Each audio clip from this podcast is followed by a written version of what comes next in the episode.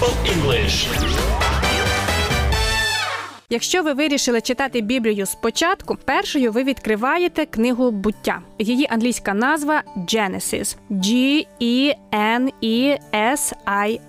І на мою думку, це слово дуже точно передає її зміст, тому що слово Genesis насамперед означає походження. А перша книга Біблії якраз і відповідає на запитання, звідки ми взялися і куди йдемо. Розповідає про те, як Бог створив землю і людей, як з'явився гріх, і яка у нас є надія. English. Отже, Genesis означає походження, початок. В українській мові теж є слово генезис або генеза з тим самим значенням, а саме походження, виникнення, становлення. І звичайно, біблійною мовою The Book of Genesis перекладається як книга буття.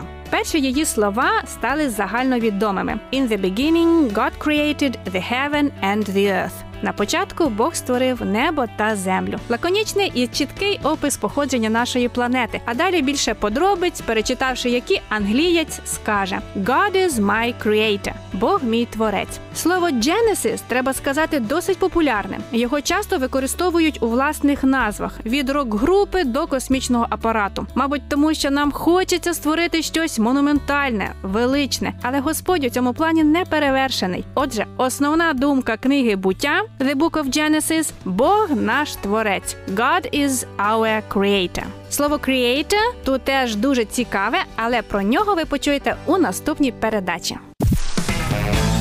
Bible English.